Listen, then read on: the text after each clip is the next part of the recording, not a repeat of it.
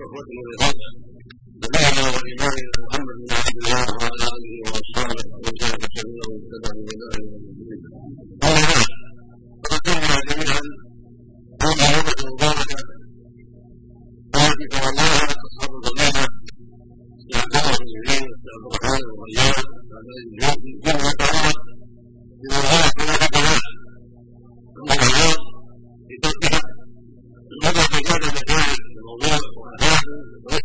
بيان هذا الأمر العظيم ذكر الله لهم خيرا وظاهر ذكرهم وزادنا وإياكم وإياهم علما وهدى وتوفيقا وجعلنا جميعا من الدعاء الذي على خيرا واصلح قلوبنا واعمالنا جميعا انه كان مسؤول لا ريب ان الامر عظيم وأن الصلاة يعبد الإسلام أساس الاسلام شهاده أن لا إله إلا الله وأن محمدا رسول الله.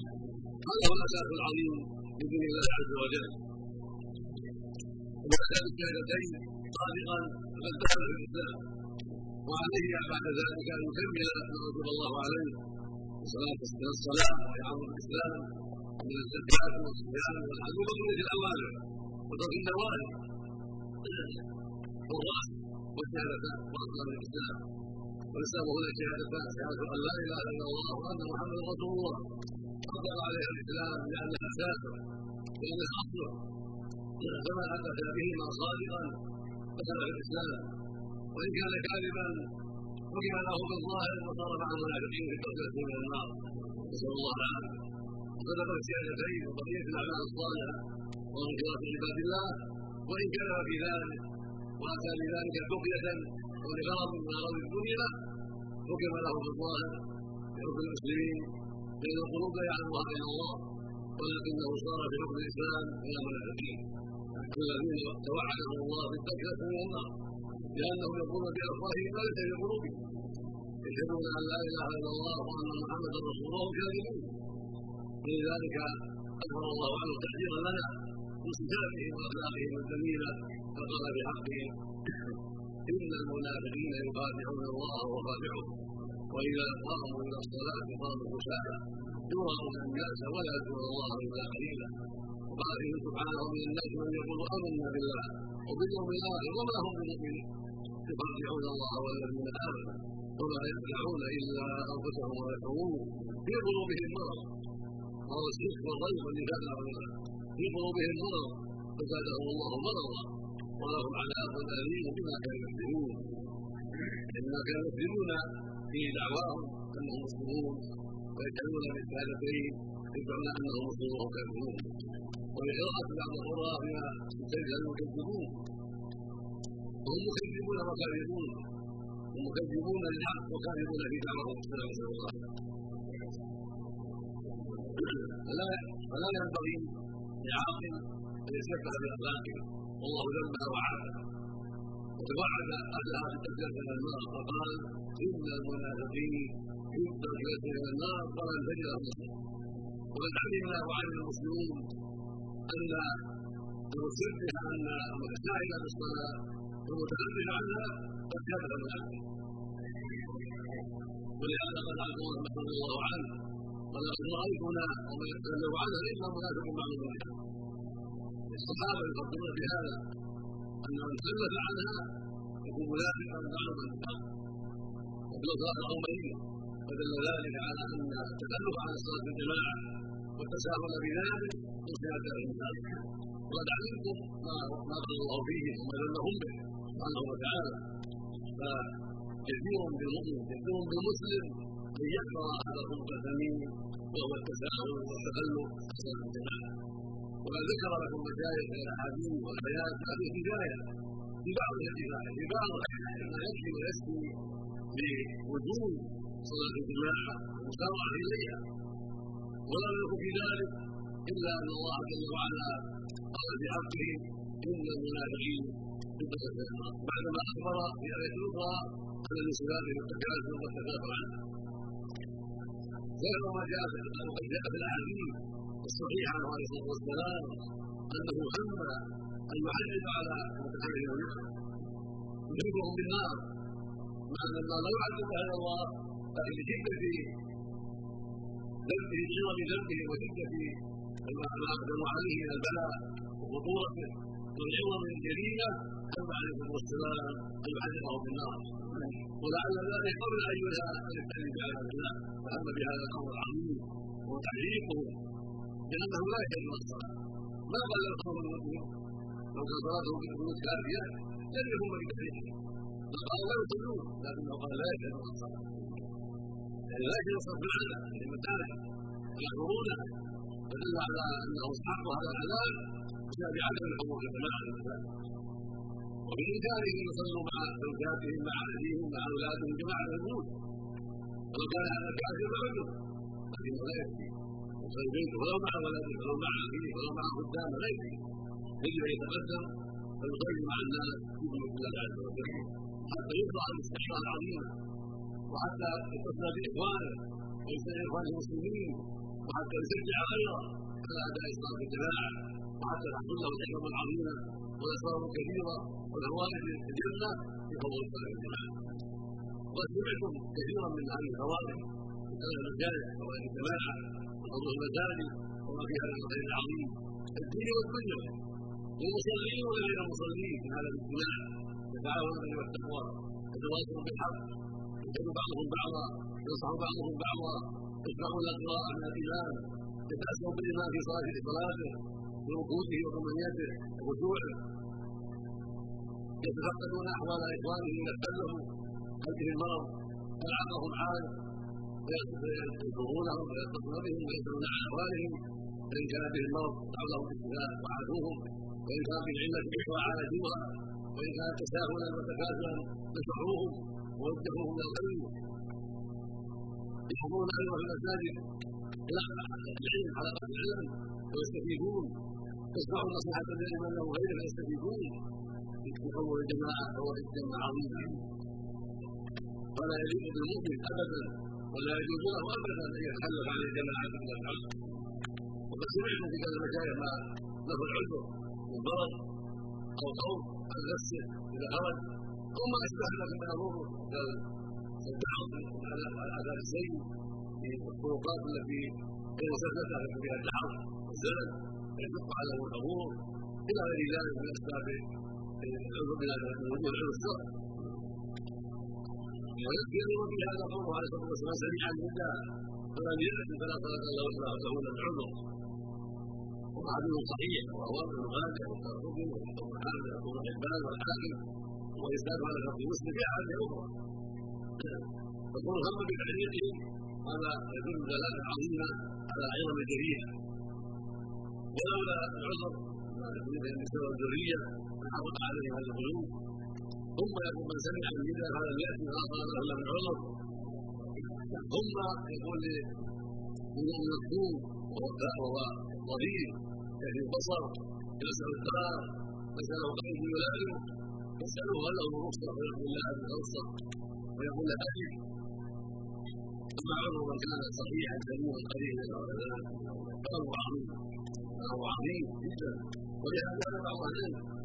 كما سمعت المسائل بعض أهل العلم إلا أن من صلى في بيته وحده فقد صلى فجعل ثم جماعة سبقه ولكن الاكثرين يرون على يرون حضور ليس بجار ولكنه واجب واجب على الاعيان كما تجب الجمعه على الاعيان تجب صلاه الجماعه على الاعيان وان يحضروا ويصلوا مع اخوانهم اذا لم يحضروا نقصت صلاتهم صلاه ضعيفه وربما افضى به ذلك إلى تركها بالكل تكلم على الجماعه يمكن تركها بالكل يتعاون شيئا فشيئا ربما ضيعها بالوقت يتساهل ويتكاسل ويشتغل حتى يقدر على ما له الوقت ويصلي بعد ذلك عاجلا ذلك للجماعه ذلك للوقت وربما يذكرها نقلا يحمل شعور رياض الجنه الذي يصليها مشغول القلب فاذا إلى المساجد مع اخوان صار عن قلبه واقرب إلى تامله مع الصلاه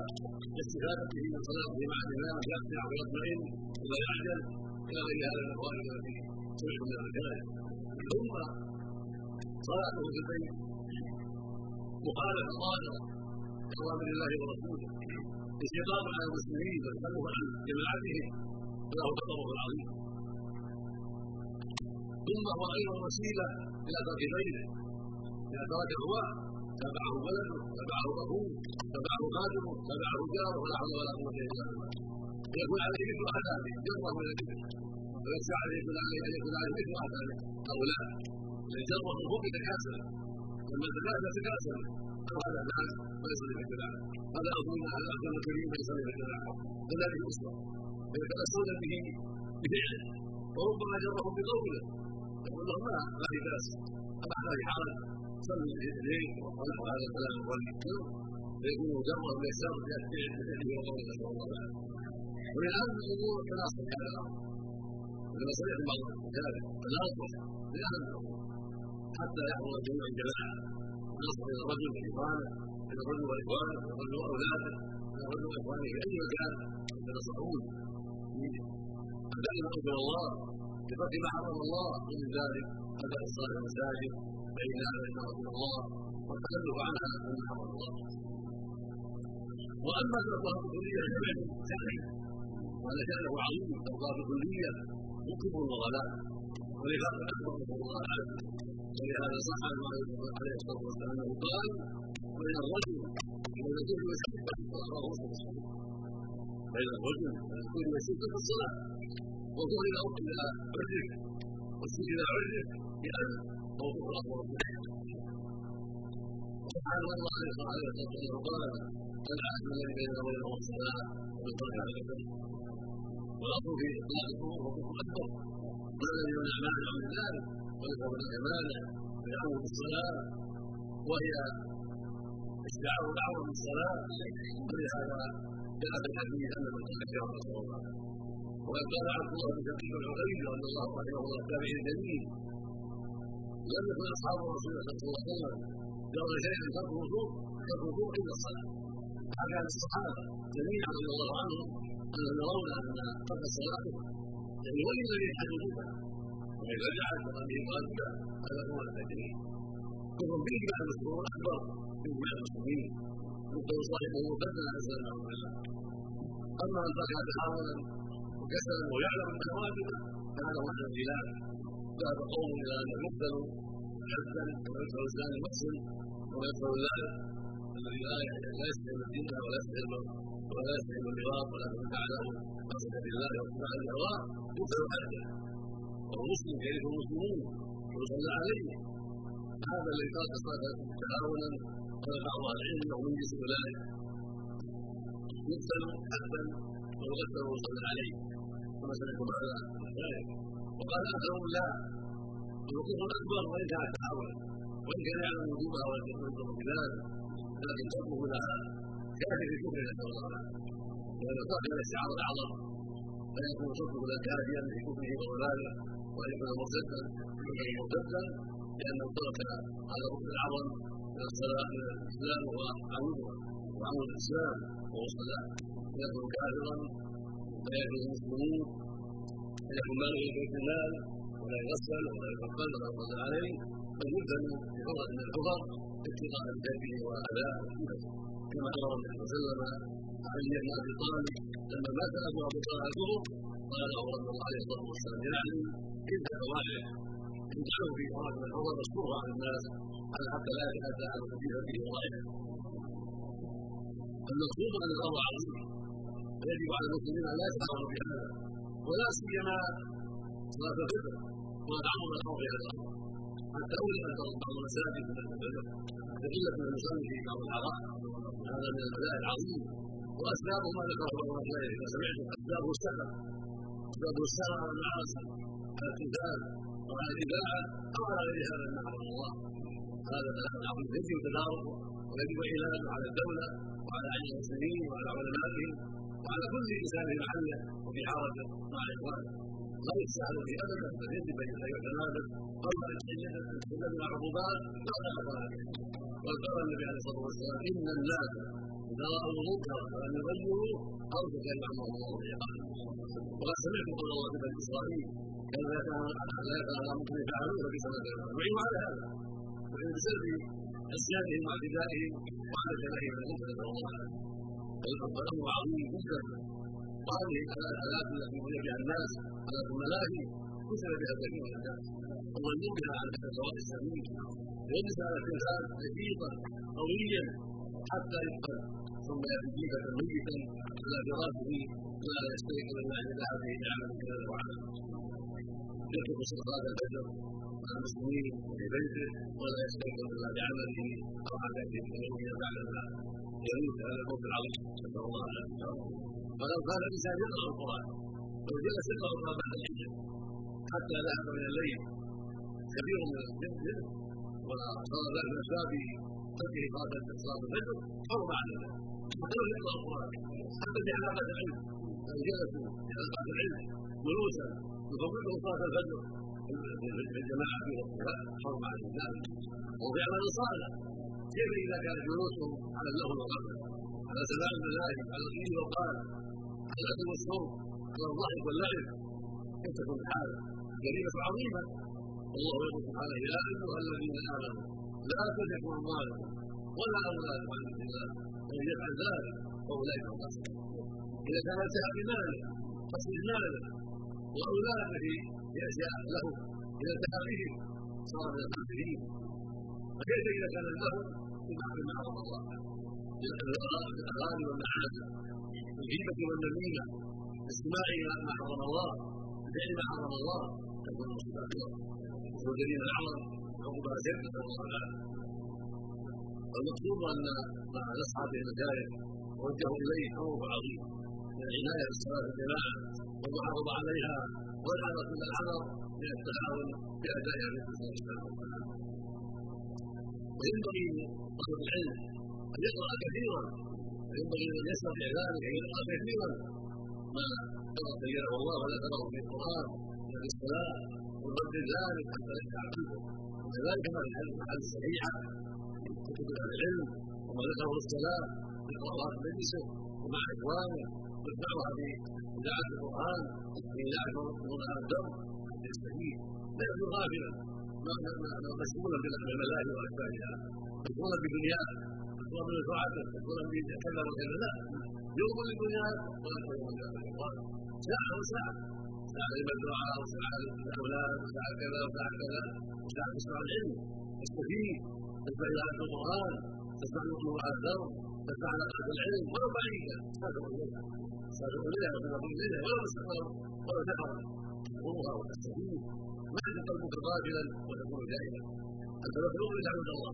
كيف تعبد الله وانت لا تعلم وانت ما تعلم وما خلقت الجن والانس يعبدون هذه العباده التي انت مخلوق كلها تحتاج إلى العلم. لابد ان تتعلم. ثم العلم لابد من مواصلته. لو جلست من القوم من الدهر اذا مر عليك أيام وشهور بسيط تابع عنك ما علمت. هذا المتابعة والمواصلة بسماع العلم بقراءه القرآن سماع الاحاديث بقراءة الأحاديث بسماع ما يذاع مما يتعلق بالدين ما يتعلق بتوجيه الخير حتى توفق وحتى تعامل على الخير وحتى يحصل من العلم والفوائد ما يعينك على طاعة الله ورسوله ويشجعك على الخير ويعينك على أن على المنكر على النصيحة. كثير من القلوب مات بسبب الغفلة. مات وصار مشغولا بدنياه موت القلب أعظم العقوبات موت القلب أعظم العقوبات فإذا قلت؟ قلب صحيح سليم قد سلام بنور الله معمور بطاعة الله موفق. صاحبه على خير وهدى. وقلب ميت كاذب مسلم بشهوات وحول الآخرة لا يعي معمورا ولا يعي ولا ينكر مطلقا قد شغل بالدنيا وبشهواته وحظه العاجل. هذا أبو سالم وأسباب الموتى ثم ضيع عن الله وشغل عن الله ولم يستر قلبه بنور الله ولم يستر هدى الله. والقلب الثاني قلب مريض فيما تسهيل وتسهل قد يعظم من المسلمين. بل مريضه فيها ماده القلب تردها على الخير. وتدعوها إلى الخير. مما عنده العلم من العلم. وذلك بذكر الله وقراءة القرآن.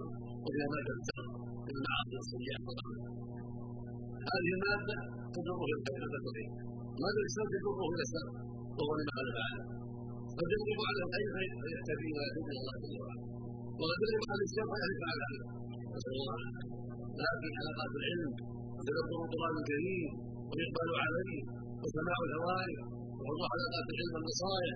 هذه من أسباب تقوية مجلس الدين. من أسباب تقويتها حتى ينجر إلى القلب وحتى ينظر الصبر وحتى تستمر المادة الخيريه الطيبة على الماده الخبيثه الضاره صدق الله جل التوفيق والهدى وجعلنا واياكم من قول الكفر وسيئات اعمالنا ولذلك قال الرجال فعلوا نصحوا جزاء والله تعالى